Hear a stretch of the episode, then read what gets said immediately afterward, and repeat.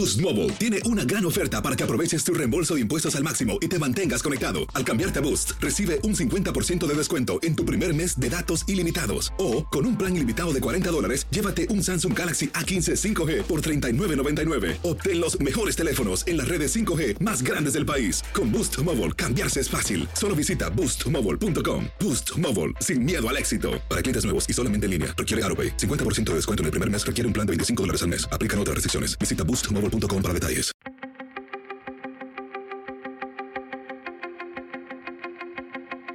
Temas importantes, historias poderosas, voces auténticas. Les habla Jorge Ramos y esto es Contrapoder. Bienvenidos al podcast. Hoy vamos a hablar del arresto de Ovidio Guzmán, el hijo del Chapo Guzmán, en Culiacán, México, el pasado 5 de enero y por qué ocurre ahora. Hay algunos que piensan que es una especie de regalo para antes de que llegara el presidente de los Estados Unidos, Joe Biden. Otros dicen que el presidente de México, Andrés Manuel López Obrador, está cambiando de estrategia y que se ha dado cuenta que el abrazos no balazos no funciona y que después de haber dejado al Chapito, como muchos le llaman, en el 2019, ahora decide volverlo a capturar. Como quiera que sea, de todo esto conversé con la doctora Yuriria Rodríguez Castro, especialista en narcotráfico y terrorismo. Y esto fue lo que me dijo. Una, de las cosas que dijiste tan pronto arrestaron a Ovidio Guzmán es que se trataba de un triunfo con sabor a derrota. ¿Me pudieras explicar? Porque fíjate, Jorge, que con este triunfo, entrecomillado, lo que se ve obligado el presidente López Obrador y este gobierno es a cambiar sí o sí la estrategia en materia de seguridad. Eh, acordémonos que su discurso ha sido siempre el de abrazos, no balazos, y en este momento fue la fuerza la fuerza con las bajas del ejército, con las bajas de civiles. 10 soldados muertos, 19 narcotraficantes. Bueno, eso de narcotraficantes está en veremos, ¿no? Ya entiendo. Eh, a mí me parece que cuando hablamos de criminales, pues no sé si les hicieron el juicio fast track eh, al instante en que los mataron o, cómo estuvo, ¿no? Eh, estamos hablando de civiles en calidad de civiles hasta el momento. no sé por qué el gobierno de inmediato criminaliza cuando no sabemos realmente tampoco una cifra ya definitiva de las bajas. ¿no? Ahora, hay un cambio de estrategia, tienes absoluta razón. Más de 130 mil personas han sido asesinadas en, México con la política de abrazos no balazos, pero esto lo cambia, es decir, el, presidente López Obrador se da cuenta de que cometió un error en el 2019 al, dejar a Ovidio Guzmán libre y que ahora, ahora cambia. Yo no sé si cambió por un análisis eh, dentro de su propio gobierno o obligado por las circunstancias internacionales o también en pleno desconocimiento del operativo. ¿eh? Hay quienes dicen que no estuvo al frente, como no lo estuvo la vez anterior, y que solo se limitó a enterarse de manera posterior. Yo espero que no, porque él es el jefe de las Fuerzas Armadas. Él es el jefe como presidente. Entonces, me gustaría pensar que fue una decisión totalmente planeada, estructurada, eh, pero parece ser que no, pues se da en el contexto de la visita de la Cumbre de las Américas de pues, los dos presidentes, que es Justin Trudeau y eh, Joe Biden. Entonces, bueno, pues eso, eso a todos nos deja ver también una premura de estas acciones. ¿Qué, pasa, ¿Qué pasa a partir de ahora?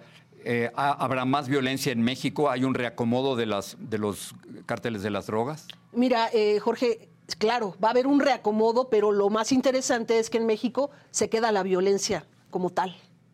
Y además tenemos jornadas intensas de guerra civil, de guerra aérea, de guerra terrestre, de terrorismo, de saqueos. Todo el catálogo del crimen organizado lo vimos en la jornada justamente donde se aprendió a Ovidio Guzmán. Entonces, lo que venga al interior de los grupos criminales, sobre todo en el caso de Cártel de Sinaloa, pues va a ser un reacomodo quizá que tenga que ver con la propia generación de los hijos del Chapo Guzmán. Pero fuera de eso, el tema del Mayo Zambada sigue pendiente, por ejemplo, Jorge, es un personaje fundamental en el cártel eh, de Sinaloa. Y vamos a ver también qué ocurre con el cártel Jalisco Nueva Generación, que es el otro gran, eh, digamos, bloque criminal que está dominando el mundo entero en, materia de estupefacientes. Te quería preguntar, en tu tesis doctoral, tú eh, argumentas que la forma de operar de los cárteles de las drogas es de, terrorismo, terrorismo doméstico. Explícame un poco más. Sí, bueno, es que el, terrorismo es un fenómeno que ataca a la sociedad civil, ¿sí? Finalmente, en una situación no bélica. Y es lo que vimos, no estamos en guerra en México, no lo estamos, y vivimos una jornada de gran intensidad de ataques terroristas. En el aeropuerto, ¿no? Tras el arresto de Ovidio, dice, Por en ejemplo, Culiacán. sí, claro, en Culiacán. Pero Disparando a, antes, un, aer- a un avión, yo nunca había visto eso. Nunca, yo tampoco, pero, pero antes, te estoy hablando, por ejemplo, cuando fue el arresto de Edgar Villarreal, Sí. la Barbie, eh, todos recordarán, eh, él se dio a conocer porque echó a rodar unas cabezas en un bar clandestino, allá, si mal no recuerdo, creo que en Michoacán, y ese fue uno de los primeros acontecimientos que se circunscribe como un, perdón, pues es un atentado terrorista en un espacio público. Para eso es que realizan estas acciones, O sea, para generar terror. te- los narcos como terroristas. Claro. Y luego tuvimos el ataque, por supuesto, en 2008 en Morelia, en plena plaza pública, ¿no? En la festividad del 15 de septiembre, contra ocho civiles que murieron a causa de unas granadas que colocó el grupo Los Zetas. Antecedente. Yuri, me queda un minuto, pero ¿cómo se enfrenta esta violencia? Es decir, ¿cómo terminamos con todo esto? ¿Cuál es el camino a seguir?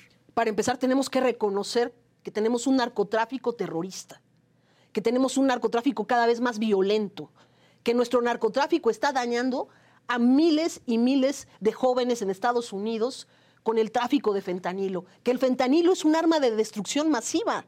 Incluso así fue utilizada en el Teatro de Moscú aquella vez con los guerrille- guerrilleros chechenos. Fue un derivado del fentanilo que se utilizó en forma de gas y mató a la gente. Entonces, claro que es un arma de destrucción masiva y quienes la han consumido y han muerto lo saben también, las familias que han padecido esto. Entonces, tenemos que empezar a trabajar con la región, conjuntamente con Canadá, con Estados Unidos y reconocer nuestro papel, que ha sido la verdad lamentable dentro de esta tragedia que estamos viviendo a nivel global. Yuri, gracias por por estar con nosotros. El libro es El terrorismo transnacional y del narcotráfico. Gracias. A contrario, gracias a ti, Jorge. Gracias.